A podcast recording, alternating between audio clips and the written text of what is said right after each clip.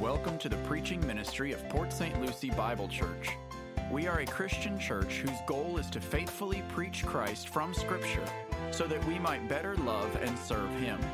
We pray that this message from God's Word would engage your mind with the truth and inspire your heart to obey Christ. Here's today's message. We are in our Bibles, folks, at Luke chapter 21. Luke chapter 21. This is a place where we find ourselves at an incredibly familiar passage, very familiar passage, yet one that is rarely understood, rarely understood. Um, the reason that this text is so familiar to us is that at, at every catastrophic world event, every occurrence, there, there are always opportunists who sound the alarm and blare the horn. Uh, this is a sure sign that this is the end, that the end is near. And religious type folks, they, uh, they immediately go to their uh, computers to type out uh, new books containing dogmatic, new dogmatic predictions that everyone who considers themselves uh, spiritual or biblical, uh, a Christian, they have to rush out and buy. At the same time, most will not rush to their Bibles to see what it actually says, to understand the passage itself. Uh, it, it is truly uh, fascinating to me. I've mentioned this previously how Christians will read all kinds of books about the Bible, but rarely actually read the Bible. Every generation experiences uh, a new, uh, new crop of self proclaimed prophets who read current world events, that they, that they read current world events into every old ancient passages, Old Testament and New, uh, both in hopes to precisely calculate the point of Christ's return precisely calculate the point of Christ's return, the end of time. Apparently, this is so that we can panic, panic that the end has come, uh, simply empty out the store shelves of toilet paper one more time. the end is near. We're going to need toilet paper. But, folks, panic and irrational behavior, panic and irrational behavior, it is the polar opposite response expected like uh, pro- expected from prophetic passages like we see today, like the one we see in Luke chapter 21. Uh, eschatology, or, or the study of end times or study of final things, uh, eschatology, some claim, is for the purpose of identifying current world events to precisely calculate when Christ will return. Uh, this is even though this is even though Christ, during this same occasion, this same occasion and discourse in Matthew 24, verse 36, assures us that no man, nor angel, nor even the Son of Man, speaking of Christ himself, can know the day or the hour of his return. In Luke 21, Beginning in verse 7, Christ and his disciples have left the temple on Wednesday of Passion Week. He has just informed them that the temple will be destroyed. They are on the Mount of Olives at this point, looking back across the Kidron Valley, about a half mile away.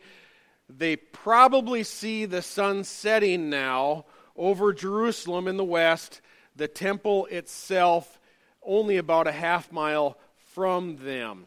Uh, this passage is known as uh, Jesus' final discourse. It's called the Olivet Discourse. And Matthew 24, verse 1 tells us As Jesus was sitting on the Mount of Olives, the disciples came to him privately, saying, Tell us, when will these things happen, and what will be the sign of your coming and of the end of the age. What will be the sign? Before we read Jesus' response together, I'd like you to note just a few things about this, this discourse. We have three records of it Matthew, Mark, and Luke. None of the Gospels contain the entire sermon. None of them contain it all. Uh, all three combined, all three taken together, uh, do not contain his full lesson. We only have in, in each of the Gospels small snippets of the Olivet Discourse, uh, small snippets that complement one another. Uh, this discourse probably went on for a lengthy, lengthy period of time and the same is true of all of his discourses, including the Sermon on the Mount. We don't have it all. Um, folks, Jesus didn't give short sermons like I do. He, he, he didn't. How do I know?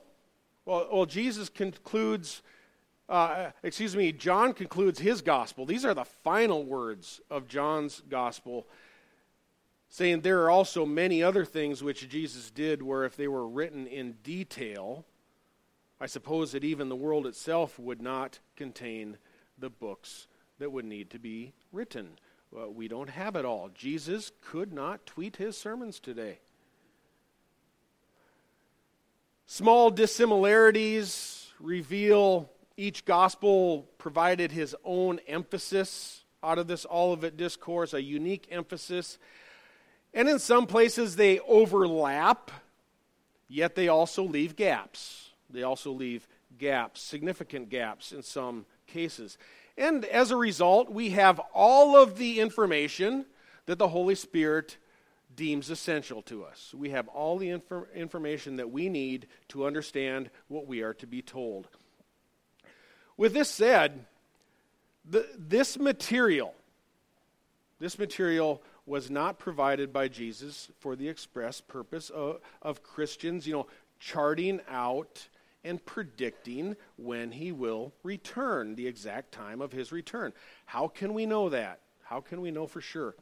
Well, Jesus implies that even when possessing his own divine understanding of Scripture, his own divine knowledge as God incarnate, the Son, he doesn't even know the time that the Father has fixed by his own authority. Think about that. Jesus spoke these words in the Olivet Discourse. He, he spoke them, but says, even he, the Son of God, can't predict the day or the hour. Even he can't do it. And, and the empirical evidence left behind, meaning, meaning the, the, the observable evidence that we see it's left behind in dumpsters, in burn piles throughout centuries of writing, shows that nobody ever gets such predictions right. All they do is fuel a dumpster fire. Predictions after predictions, failure after failure. Jesus did not give this to his disciples for them to know the day or the hour or even the times or the seasons, the epochs of his return. Our scripture reading from earlier, Acts chapter 1, verse 6, said that when the disciples asked, Lord, is it at this time you are restoring the kingdom to Israel? Jesus replied to them, It is not for you to know times or epochs which the Father has fixed by his own authority. His command to them was to go out and be witnesses. They weren't to worry about the times and the seasons. It doesn't require an investigative sleuth, a, sleuth to discover, if you look very closely, that Acts chapter 1, verse 6 occurs chronologically after this Olivet discourse. Did you notice that? It comes after Jesus gives this discourse. So Jesus certainly did not provide this for the purpose of calculating the time or even the season of his return. If that were possible, the Son of God could have done it. Uh, you and I then certainly cannot. We cannot. Therefore, because, because of this huge problem surface, huge problems surface when people use this material, Luke chapter 21, Matthew 24, and the parallel passage in Mark. Uh, huge problems surface when people use this material expressly for that purpose. You see it all the time to predict the end of the age. Uh, it happens, that happens when eschatology or study of the end times, that happens when eschatology frames your theology. When an obsession about the end times frames, uh, frames your understanding of the Bible, your theology, you have a problem. You have a problem. Uh, this is indicative of nearly everyone who uses uh, the book of Revelation as their proof text for every other portion of the Bible. I always go to Revelation as a proof text for everything else, and their fascination with assigning current world events to apocalyptic symbolism. Apocalyptic symbolism, it colors, it distorts their interpretation of the whole Bible. Instead, we are to use our theology, that is our understanding of the Bible, we are to use our clear understanding of the Bible to frame our eschatology, to frame our understanding of the end times, to, to color in, to, to paint in the book of Revelation. You know, I hope you were able to see uh, a sample of this last week when I employed clear teachings about the church, ecclesiology, clear things we know about the church and building the church to color in the New Jerusalem in Revelation chapter 21. That's what we did. We painted in Revelation with what we know from the balance of Scripture. In Scripture, that which is clear is always used to explain that which is less clear. That which is less clear. Theology always frames the boundaries of eschatology. A few words of caution, because we, we just encounter this so much today. A few words of caution. People who are weak in theology, weak in their understanding of the Bible, repeatedly default to magnifying prophecy and revelation.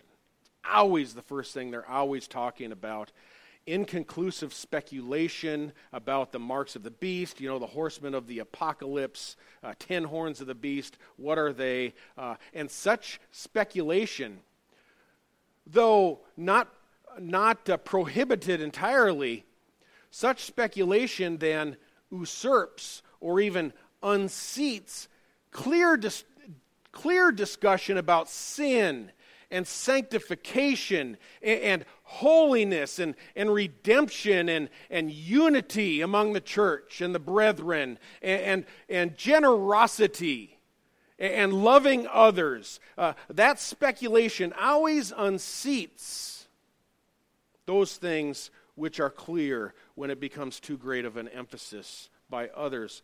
Um, you know, I, have been asked before to teach uh, or if I'm going to teach about the uh, or through the book of Revelation anytime soon. And uh, that is a reasonable question. Uh, I might, or I may never. I may never. Um, Revelation is Holy Scripture. It is God's Word. Therefore, when interpreted correctly, it is surely profitable, very profitable. I, I think we observed that last Sunday when we went to Revelation 21. But you know, the entire book of Numbers, that is also entirely Scripture. It is also God's Word. It is holy and set apart too. Yet I don't hear anyone asking, you know, when are you going to preach verse by verse through Numbers? Right? It's all, it's all profitable. We'll see. We'll see. The book of Revelation is very encouraging. It's written to communicate hope through colorfully depicting the church's struggle in our cosmic battle against sin, an assured destruction of our enemy, and an ultimate triumph by Christ. That is what prophecy is intended to do. It's what's designed to do. Grant Christians a, a blessed assurance of what is to come, especially guaranteeing Christ's triumphant return. triumphal return to reign over all the earth. Um, prophecy is not given to Christians. It's not given to Christians to predict precisely when. Uh, I trust you will agree when we finish this chapter, at least I hope so. Please follow along. As I read from Luke chapter 21, I'm going to begin in verse 7.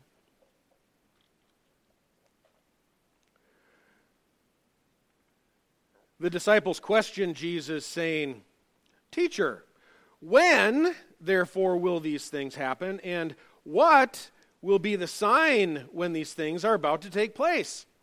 And Jesus said, See to it that you are not misled, for many will come in my name, saying, I am he, and the time is near. Don't go after them. When you hear of wars and disturbances, do not be terrified, for these things must take place, but the end does not follow immediately. Then he continued by saying to them, Nation will rise against nation, and kingdom against kingdom, and there will be great earthquakes and various and in various places plagues and famines, and there will be terrors and great signs from heaven. You know, Matthew tells us the disciples began this dialogue by asking, Tell us when these things will happen, and what will be the sign of your coming and of the end of the age? Therefore, the end of the age. When will these things take place, especially in regard to destruction of the temple? And what is the sign of your coming? You know, they're, they're asking for a singular identifier. One thing that they can watch for. So if they could see it, then they could be ready. Then we'll know to be ready. They want specificity. You know, is it going to be the year Y2K? Can you give us some specific markers so then we can be ready? Well, what has Jesus been teaching us throughout the entire gospel of his earthly ministry? Uh, be dressed in readiness always be ready. You'll notice as we look at this, Jesus doesn't tell them one sign. He doesn't give it to them. He does not give it to them because it's not for them or anyone else to know exactly when he will consummate his kingdom. When they inquire about his coming and the end of the age, you know, that, that's the same event, by the way. His coming would be the end of the age they still think that they're going to be alive to see it. They think they're going to be alive to see it when they ask this question. After he was resurrected, again, we read this from uh, Acts chapter 1 earlier. Lord, is it at this time? After he's resurrected, is it now is it now the time that you're going to restore the kingdom? And every generation for 2000 years has been asking the same question, what is the sign? Just give us a sign, then we'll be ready. We want a sign. Um, instead, Jesus provides to them, he supplies to them three sets of instructions. That's what I call them. Three sets of instructions here in the account contained by Luke. The first, that's, that's found in verses 8 through 11, applies to every generation of all time. Every generation of all time. Second, from verses 12 to 19, that applies particularly to apostolic times. We have all time and then apostolic times. And from verses 20 to 24, then, a warning concerning Israel's time. Israel's time, distinctly about Israel. And then following afterward, Jesus says in verse 25, well, then it's going to be my time. Then it's going to be my time. A day when cosmic signs erupt he will suddenly return. It'll be unexpected. He will not contradict what he taught us earlier in Luke chapter 17. He said, Always be ready. The appearing of the Son of Man will, will come like lightning. It will be completely unexpected. It will be startling. It will be like in the days of Sodom sudden destruction. Folks, when he comes back, that will be hammer time. Follow me? when he brings judgment. And finally, at the close of this chapter, then after that, we're going to have another, another parable about a fig tree, which will be helpful to us to understand as well. I'm going to suggest for today, um, just for today, let's just bite off one small piece at a time, okay? One section at a time. You may have noticed that I titled this message, Signs of My Presence, plural, signs of my presence. In Matthew, they asked, What is the sign of your coming? What is the sign? Um, he gives them numerous signs. Uh, first, though, Christ's future return uh, or, or, his coming, as, as we perceive it, his future return is described uh, with a Greek word called parousia. Probably heard that before. The parousia.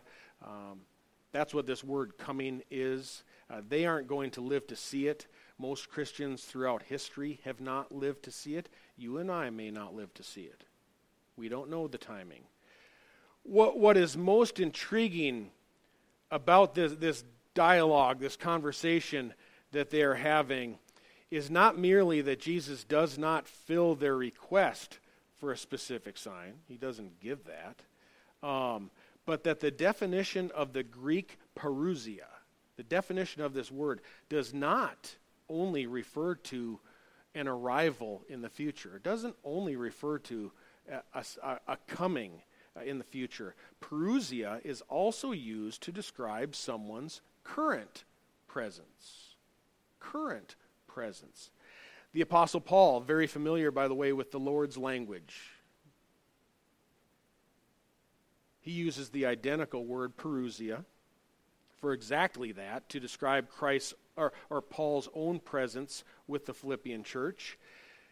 Paul writes in Philippians 2, verse 12, So then, my beloved, just as, he, as you have always obeyed, not only in my presence, that's parousia, not only in my presence, but now much more in my absence, work out your salvation with fear and trembling. For it is God who is at work at you, both to will and to work for his good pleasure. You see there that Paul uses the word parousia to describe his presence in contrast to his absence. He insists, whether absent or present, whether I'm here or whether I'm not here, work out your own salvation with fear and trembling. What's happening here? What is it that the disciples are getting around to. What are they asking when they say, What is the sign of your presence or of the end of this age? Jesus is going to assure them uh, in just a few days, by the way, uh, in the Great Commission go therefore and make disciples, and lo, I am with you always, even until the end of the age. Follow me? Follow me?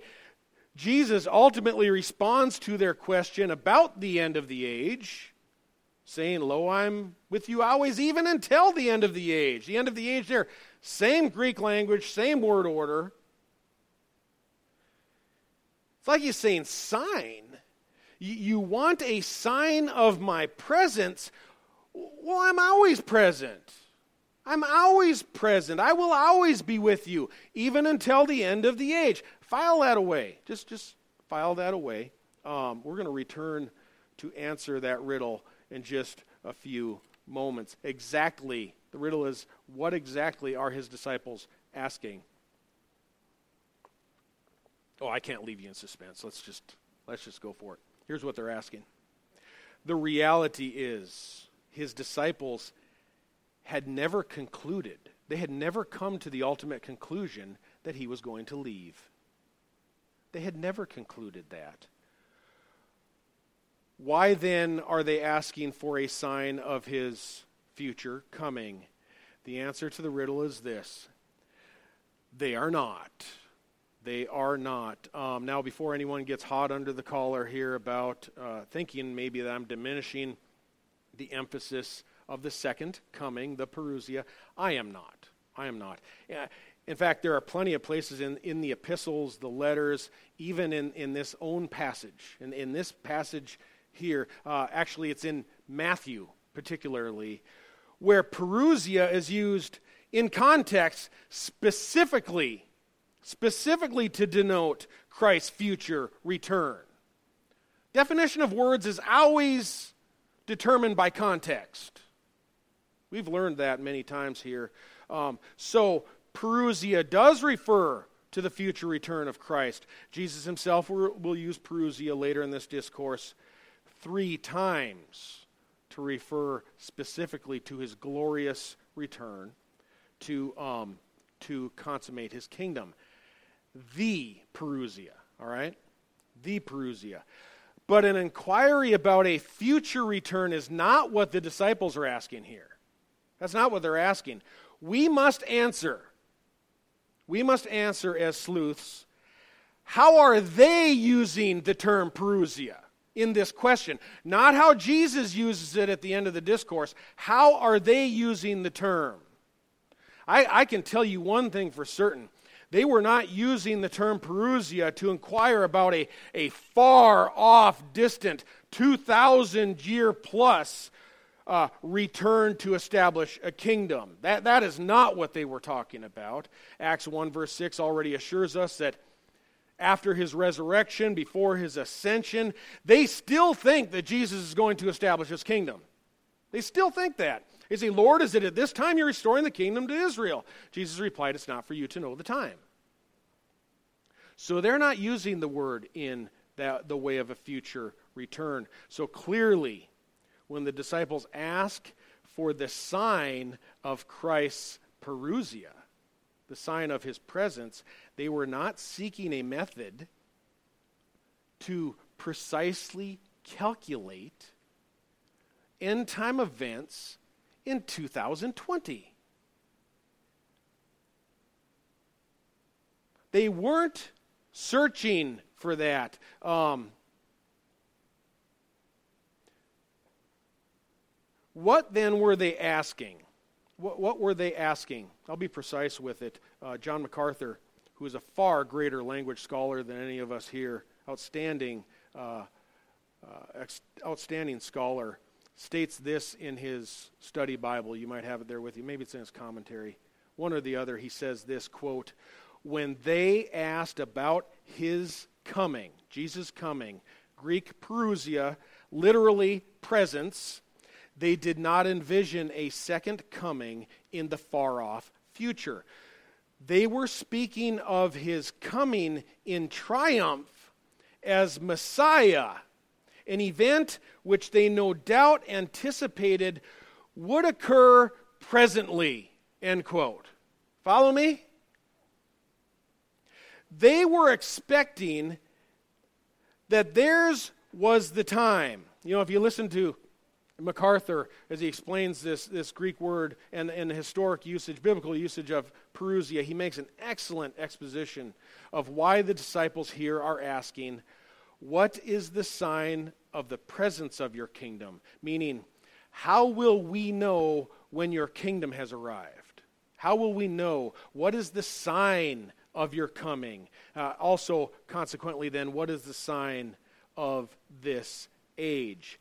Folks, they are referring to the end of their current age, not the end of our age.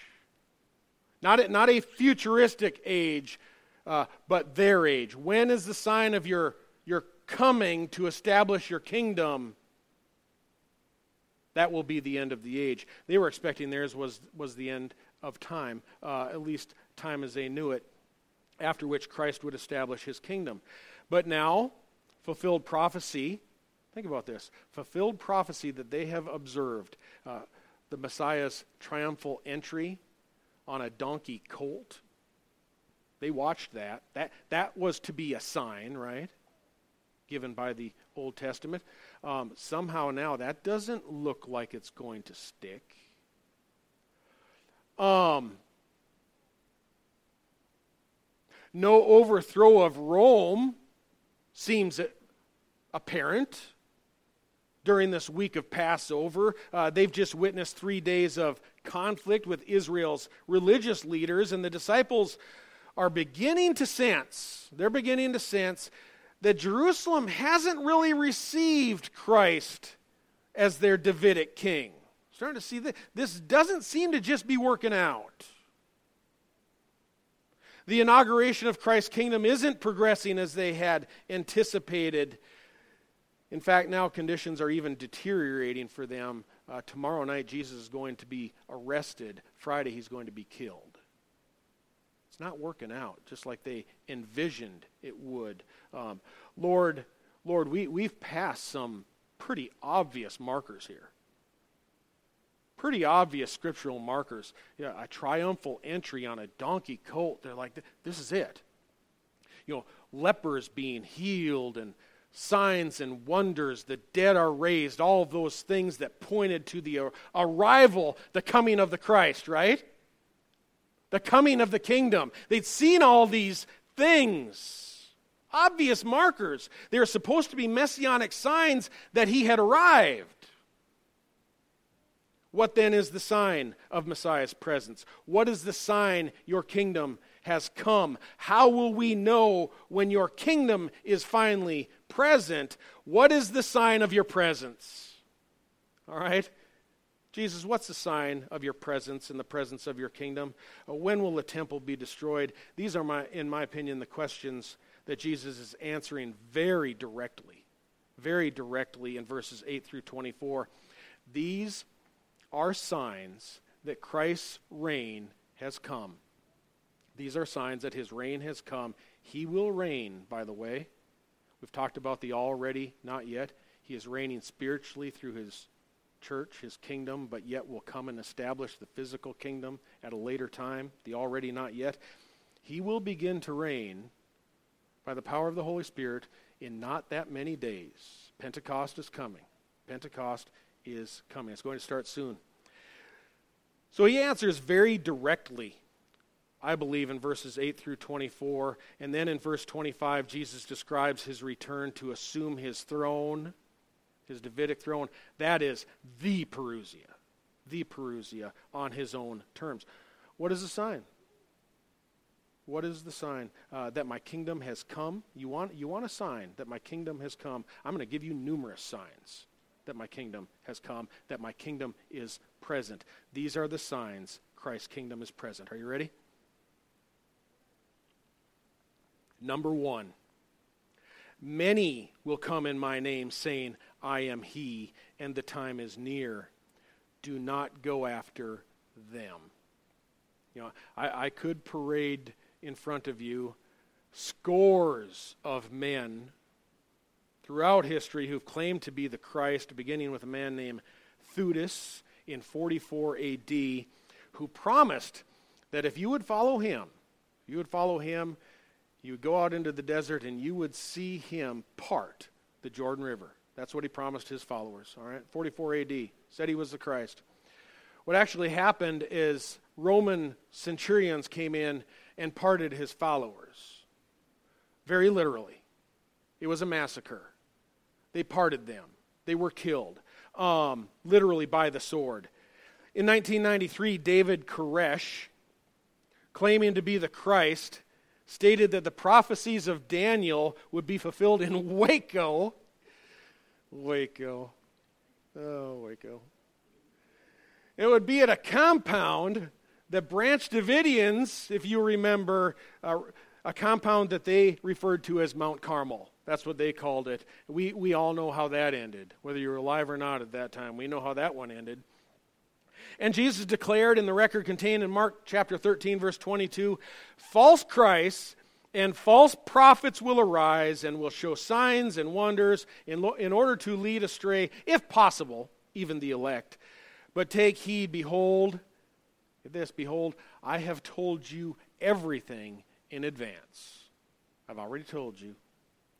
Luke 21, verse 8 See to it that you are not misled. Not misled. The first sign that Christ's kingdom is present. True Christians are not deceived by David Koresh and others like them. We are God's people. We are His redeemed elect. Uh, Jesus said, My sheep know my voice and they follow me.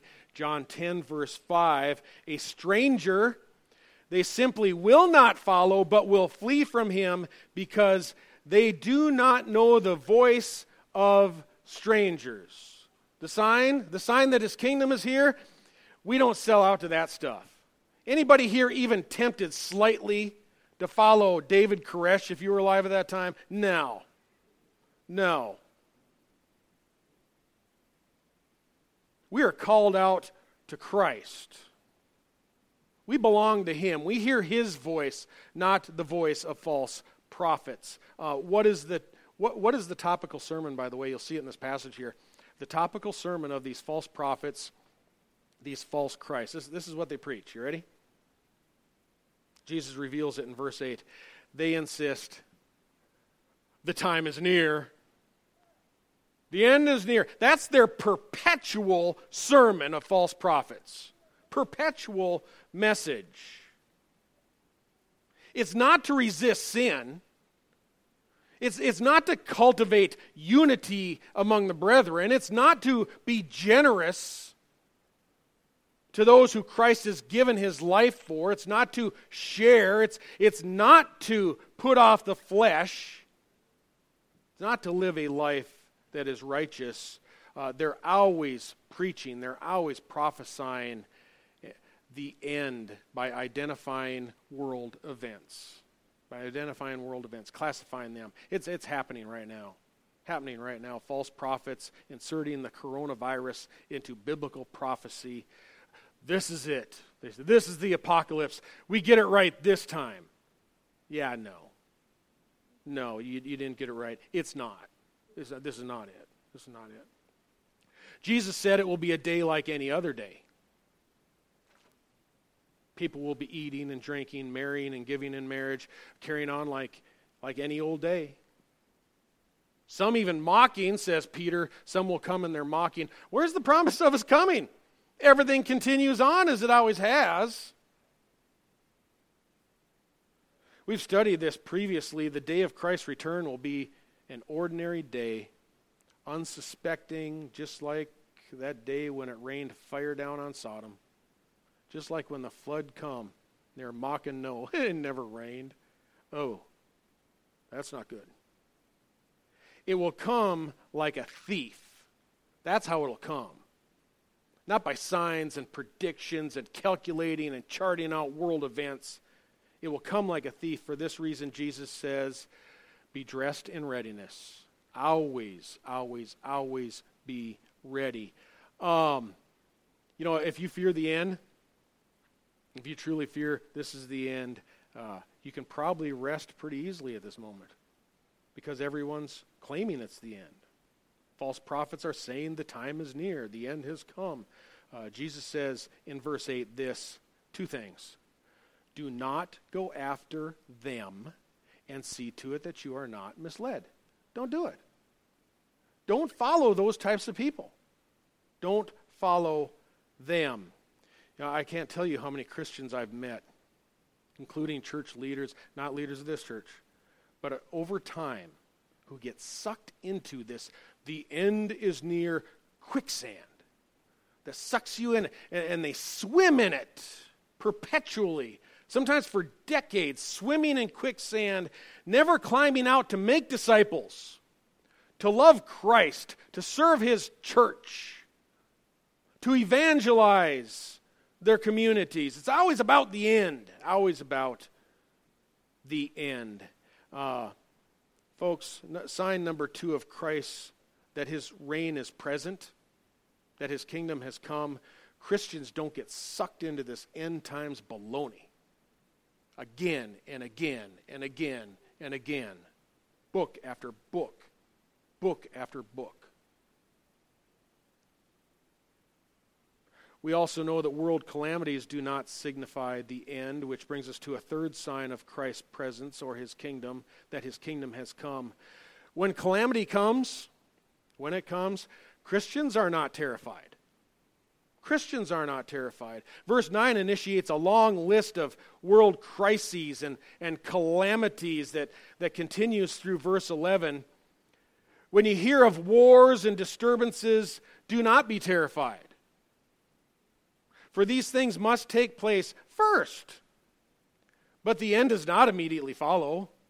Oh, hint there. Then Jesus continued Continuing the same thought here. Jesus continued by saying to them, Nation will rise against nation, kingdom against kingdom. There will be, a, will be great earthquakes in various places, plagues and famines. And there will be terrors and great signs from heaven. And in Matthew, Christ says, But the end is not yet. End's not yet. It's not a sign it's the end. You know, Middle Eastern conflicts, military conflicts, they, they have been viewed as unmistakable signs that it is the end, that the time is near. Ever since, you think in the 70s? No. Ever since the Crusades. Oh, this is the end. There's a battle in the Middle East. And the church sent out, well, what they called Christian soldiers. Ruth's favorite hymn there, Onward Christian Soldiers, March. No, I'm just kidding. This has always been going on, folks. It's always been going on. There's been disturbances. Uh, we need to finally make ourselves res- resolute. We need to resolve ourselves that wars and disturbances are not signs of the end. They're not. This entire list that we see here in these verses, these are all events that have always repeatedly occurred throughout world history. Repeatedly. Plagues, yep. Famines, yep. Comets, falling asteroids, things in the heavens, check, check. Kind of freaked out people in an earlier generation. Jesus says these things must take place first. That means before the end. But the end does not follow immediately. That means none of these on this list are to be use, used as signs for the end. None of them. That's how you always hear this message taught, isn't it? No. No. It's always to, to instill fear in people. It's the end, folks. It's the end. Come back next week. You've got to be here next week. I'll tell you more about the end. People control others through fear. It's horrible. It's horrible. In fact, in Matthew 24, verse 8, it gets better. It gets better here. Jesus can be quoted as saying, All these things, referring to the same group of things, all these things are merely the beginning of birth pangs. Birth pangs. Birth pangs. Jesus must mean then that when we observe all these things, that the end is really near. The baby's coming. It's almost here. Wrong answer.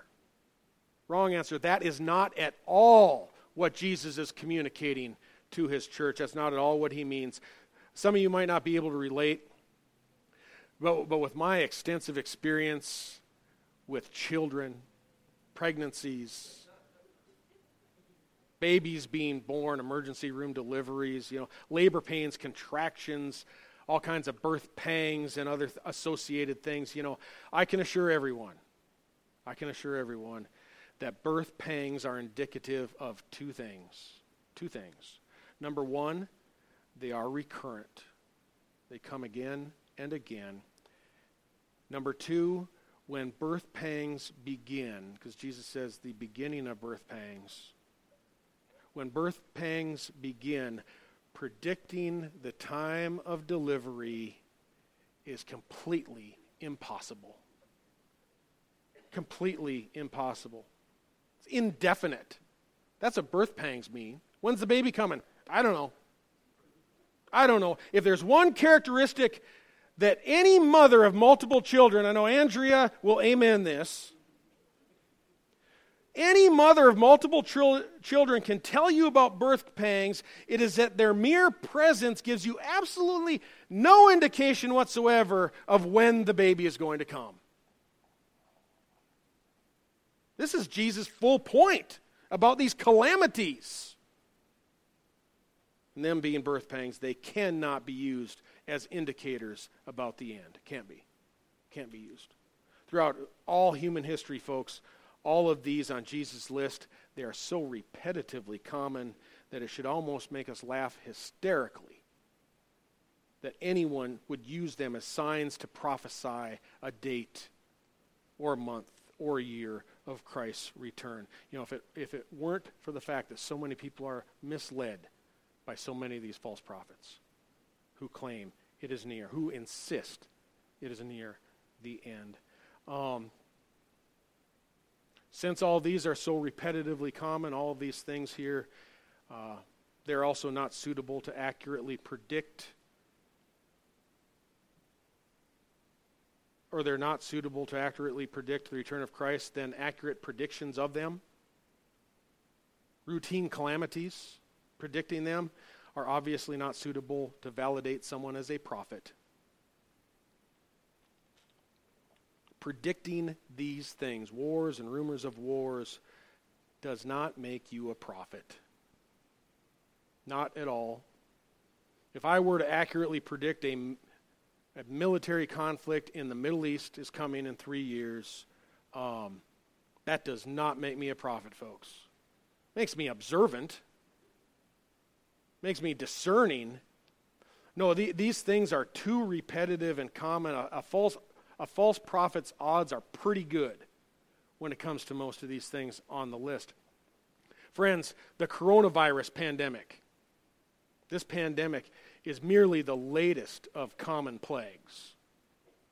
Merely the latest of common plagues. People should be cautious. But as Jesus said, we are not terrified. We will not be terrified. This is not the end. This is not the end. Did you know that during the Black Plague, that in Europe, a third of the population perished. One, two, dead. One, two, dead. One, two, dead. Can you imagine that? The terror that that would cause. Um, folks, I'm sure there were prophets in that day saying, well, this must be the end. No, about 700 years have passed since. It wasn't the end. Many declared it was the end. The world continued on. So did Christ's church. It continued on, uh, growing and redeeming more and more. That is what we focus on because th- this is not the end. This is not the end. It, it is no reason to be hopeless or terrified.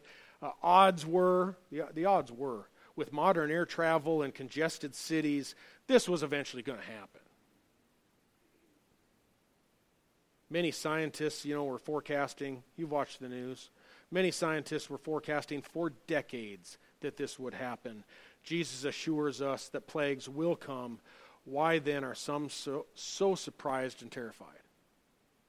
We're not to be terrified. SARS, if you remember that one back in 2003, almost 20 years ago now, that was a type of coronavirus. It was in the same family of diseases. Epidemiologists have been preparing ever since, even before that, but ever since for another outbreak. That's what they've been expecting.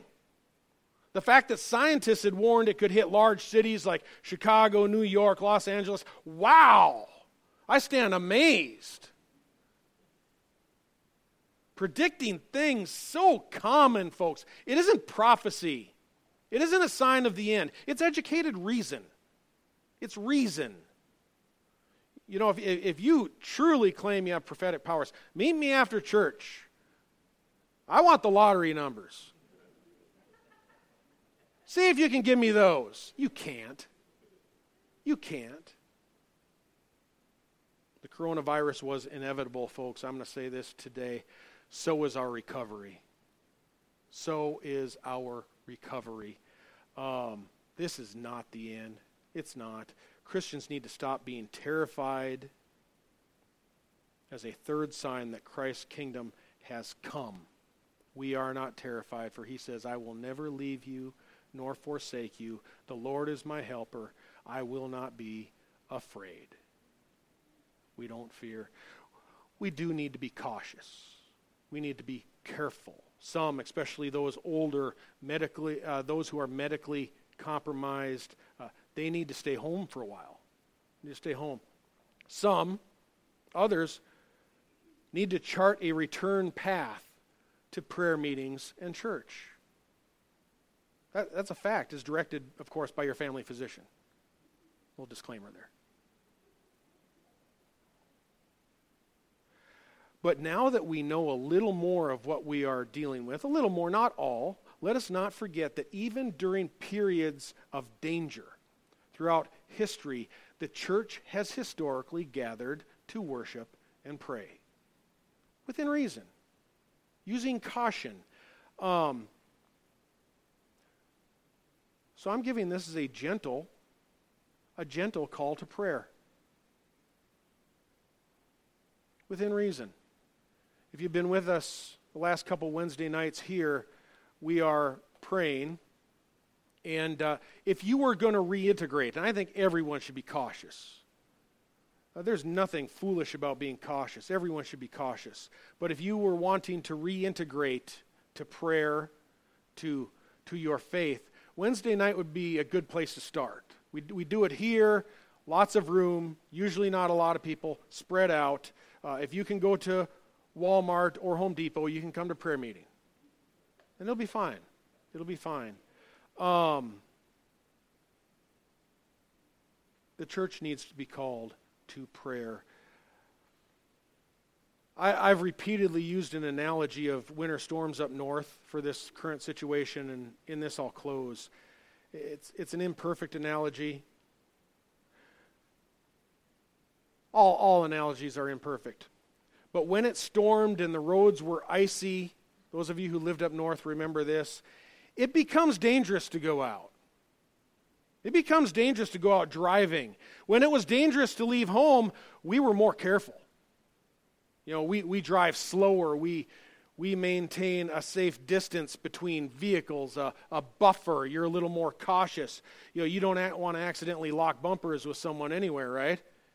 Especially in Walmart. I almost locked bumpers couple days ago someone in a Walmart aisle. I would tell mom, you know, mom, you're older. You have retirement income. You're stable. You're safe. You don't need to go out driving until this is over, till the storm passes, okay? You just stay home, be safe. It's wisdom. It's wisdom. Others may work from home until a storm passes. They have that ability to do so. Then there are some of us, there are the rest of us, potentially. We've got to get up and go to work today. We've got to get this thing rolling. Our livelihood and our neighbors depend on it. What we produce and how we serve, there are people out there who depend on it for their livelihood. Who do you think's bringing the food to Walmart and the toilet paper, of course? People have to be doing this stuff. Is it dangerous outside? It is. It's dangerous. Don't be foolish. That's not what I'm saying. It's a little dangerous. Could there be someone driving reckless out there? Yeah, could I end up in an accident? Could I get injured? Yeah. Is it possible? Is, is there a chance that I could die? There is. There is. Um, the potential is out there every time I get into the car to drive. But we can't stop living. We cannot stop living. Uh, just one final exhortation. I think, I think that everyone who needs to or wants to stay home should. You should but for a little encouragement to those who might venture in, in, in carefully getting back out, maybe, cautiously, safely stepping out, a closing story. I stopped by a, a, a large, busy chain gas station every morning to fill up. Not with gas. My truck doesn't use that much gas. Coke. I fill up every morning, same place, same time. The many employees there you know, they're maintaining a fair distance. I don't know. I don't get a tape measure out. But they're maintaining a little space. The aisles get a little bit cramped when I move through sometimes, turn sideways and step through. They, they got the plexiglass thing at the register, which is fine. That's okay. Some attendants wear masks. Others working at the same location from the very beginning of this never have. Never have. So I was curious on Friday. I asked one of the managers, Has anyone here gotten sick? No. No. I said, Thousands of people pouring through here every week. Yep. Yep. I know the evidence is anecdotal. It is. It's just experience, evidence of experience. Probably isn't a lot further off than the models, scientific models they've been using. The evidence is anecdotal, but she said of their locations in Florida, I looked it up online, there are hundreds of them. Of those she knew in Florida, they were aware of one employee at one location who came down with the virus. They do not know where he or she contracted the virus. They, they don't know. Get it at the store or elsewhere? They, they didn't know. Um, they disinfected the store. All the other employees at that location tested negative. The store safely reopened. They got back to business. Folks, this is with all these stores, tens, perhaps, perhaps hundreds of thousands of people pouring through every week. Every week. Think, think about that. Think about that. Should we stay home? Everyone I'm talking, not those who need to stay home. You need to stay home, you stay home. My lawyer told, told me we need to say that. We don't have lawyers. No, that's me. If you need to stay home, stay home. There's nothing shameful about that. But should we all stay home until this economy collapses? Our country collapses. I assure you, if that were to happen, it will not be safe to go outside. I assure you. Individuals should stay home until winter passes if they need. If PSL freezes over, they can, they can stay home that long if they like. Uh, that's right as an American. I'm going to be careful. I'm going out driving. I'm not going to be terrified of a plague. I might perish, as Jesus commanded. I am always to be dressed in readiness. I don't hold too tightly to anything I have here. Readiness is a sign of his presence. Coronavirus is not a sign of the end. Let's pray.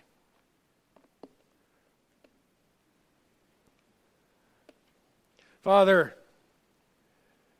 as you call your saints to lift up voices of praise, uh, not only to uh, extol you and your, and your righteousness, but to encourage one another, Lord, that is our hope. Is that we can encourage one another that this is not the end. And Lord, if it were the end, we're ready anyhow. We are ready to stand before you, Lord, uh, to hear that voice, well done, good and faithful servant. But Lord, if there's anyone here who wasn't ready or isn't ready uh, to stand before you in judgment, uh, we pray that they would know the gospel, that they would hear it, that Christ died for our sins, that he rose again, and that they would believe, and that he has established a kingdom reign, a powerful reign over those who he has uh, redeemed through his blood, that he now reigns as king and there are signs that we see that He is here, that we're not terrified, that we're not deceived by false prophets, that we don't spend our entire existence searching for uh, the end. Lord, we know that you've told us that when you come, it will be uh, like lightning, that you'll come in the clouds, that your revival, uh, your arrival will be swift, that there will be judgment and Lord, I pray that everyone here can look forward to that day and say, as, as, as Revelation closes, saying, Come, Lord Jesus, come quickly. Not to save us from coronavirus or a war or a disturbance, but to save us from the presence of sin. Lord, uh, bless everyone here. Encourage those who can't come out yet. Encourage their hearts, that's okay. That's okay. We pray for them too. And Lord, we pray for this nation, for wisdom for our leaders, to have policies that are reasonable and yet cautious, that we would be safe. Lord, that uh, you would be glorified uh, through this nation, through the church, and through our lives, Lord. May we be ready. In Christ's name we ask it. Amen.